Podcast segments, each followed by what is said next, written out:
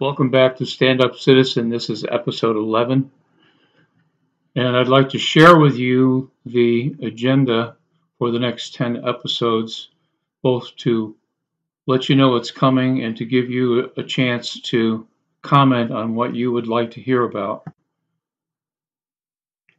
First, uh, I've been trying to keep these nonpartisan, but uh, it's becoming increasingly difficult, which must be obvious from episode 10. And as COVID affected citizens, we're going to have to take effective action to restore the health of our republic, the literal health, as well as the political health. So here are the subjects I'm intending to discuss and invite your comments. The HEROES Act, which is a, a, House bill passed and sitting on the majority leader of the Senate's desk, intends to provide more funding to help schools and to help with testing. And we need hundreds of millions of tests, and we're way behind other countries in that. But our leader, McConnell, seems to take the position that the, if the president isn't really interested, he's not going to waste his time. Well, the legislative branch and the executive branch are co equal branches. McConnell's position seems to me is much too deferential and effectively allows the president to veto in advance a measure that the House has expressed uh, its interest in putting into place. The congressional rules that are in place are the reason for this, and because the Constitution leaves it to the both houses to set up the rules on which it operates, we have a situation where one person stands in the way of having legislation presented and whether passed or not for consideration. We need to consider amending the rules to require a vote on anything passed by one house in the other house within a number of days, a specified number of days. We also need to have these amended uh, where no, no one person can stop the process. We need judicial action, perhaps, to rule on whether and when a House or Senate rule impedes a constitutional function, which it certainly seems to me does here. And the rules that are in place cannot impede the proper functioning under the checks and balances set up by the framers. I think that's the case now. Maybe our Congress could take far more aggressive and effective action if it weren't for some of these unfortunate rules that are in the way. Next, I want to talk about the many examples of a lack of courage it's related to this earlier point.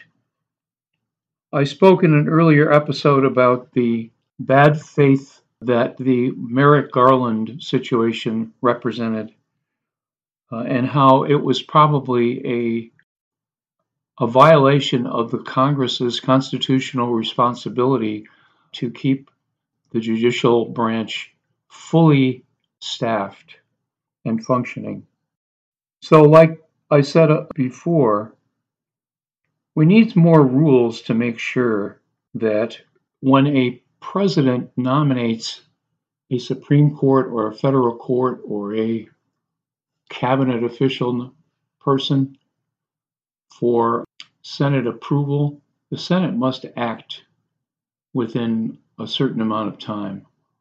The rule that Mitch McConnell made up about it's too close to an election to have Merrick Garland taken into consideration. Not only doesn't make sense, but it represents a lack of political courage since he wouldn't even allow a hearing. So now, when we don't agree with someone, we don't even give the whole Senate an opportunity to hear from them, ask questions. And that is very, very dangerous. Gerrymandering is another area that we'll revisit because it to me represents a lack of courage. Voter suppression represents a lack of courage. Uh, and the forms of voter suppression are many. Uh, next, we're going to talk about subpoenas and honoring the issues issuance of subpoenas as part of the regular course of the judicial system of the United States. Yesterday, we had a very heartening uh, decision by the Supreme Court in the case of the subpoenas of the president's records. But we need to go farther so that folks like our Attorney General can't just decide without any kind of consequences to ignore a, a lawful subpoena and snub one of our constitutional branches. Uh, we'll talk about the purpose, the tradition, uh, the influence of the rule of law, and the failure to respond has on that.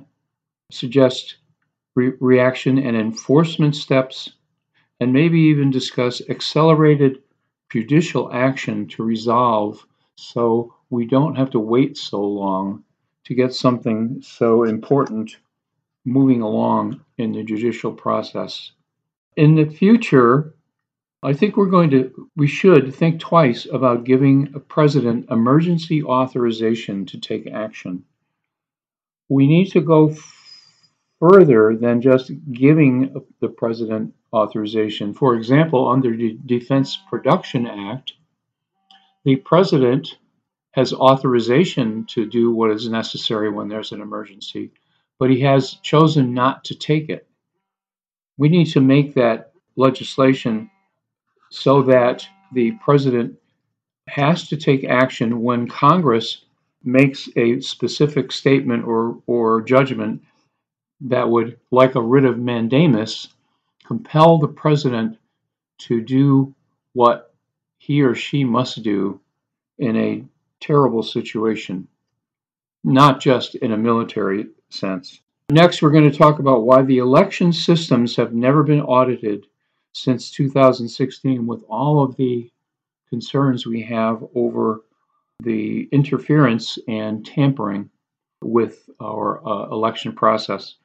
Uh, it's outrageous that we haven't confirmed that our election systems, including not only the machines, but the processes and the allocation of voting machines is, is proper and sound and safe. Anything that impedes the ability of a person's right to vote violates the Constitution. And it's very consistent with the most basic principle of the Declaration, which is that governments derive their just powers from the consent of the governed. How can one give consent if you can't reliably cast a vote that will be counted consistent with your, your selection?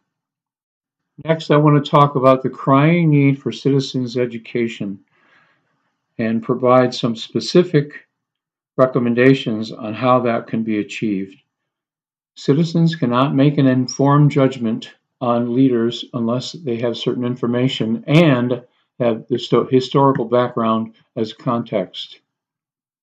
Next, I want to talk about war, the prosecution of war, the use of military force, and all of its various aspects. I want to pose the issue of was the president outside of his authority when he fired authorized the firing of 29 cruise missiles into Syria, a country with which we are not at war and for which the president did not receive congressional authorization. Killing of Soleimani also is an issue we need to explore as the Congress must have a role under the Constitution in mil- uh, military action and the use of military force. Next, we have to have a discussion on the emoluments section of the Constitution, both domestic and foreign. Congressional oversight is essential because con- Congress's approval is required by the Constitution. If the president is going to personally profit or receive any kind of financial benefit while in office. So, tax returns, for example, will give important insights on President Trump's potential violations, as well as who might have too much influence on policy he promotes.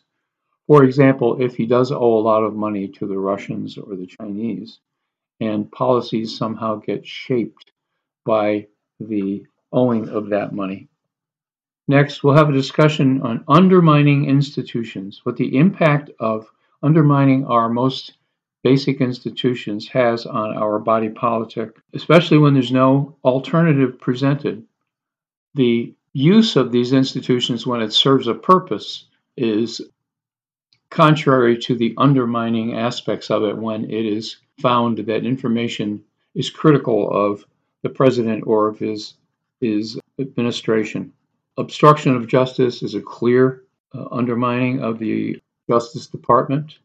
The attacks on Obamacare when the Department of Justice is supposed to support existing law. These are the kinds of things I want to explore. And finally, we need to make some kind of new process so that judicial proceedings of high importance on checks and balances issues can proceed faster. While the decision today was good on the subpoenas, it's taken far too long to get these resolved. And that is to the detriment not only of the citizenry, but to those considering the president for another term if he decides to run for office. So, if you liked the sound of the agenda for the next several episodes, please share this with friends. I'll be posting this agenda uh, with some more detail on my website, which is standupcitizenpodcast.com. And I hope you're being safe and following all of the CDC rules.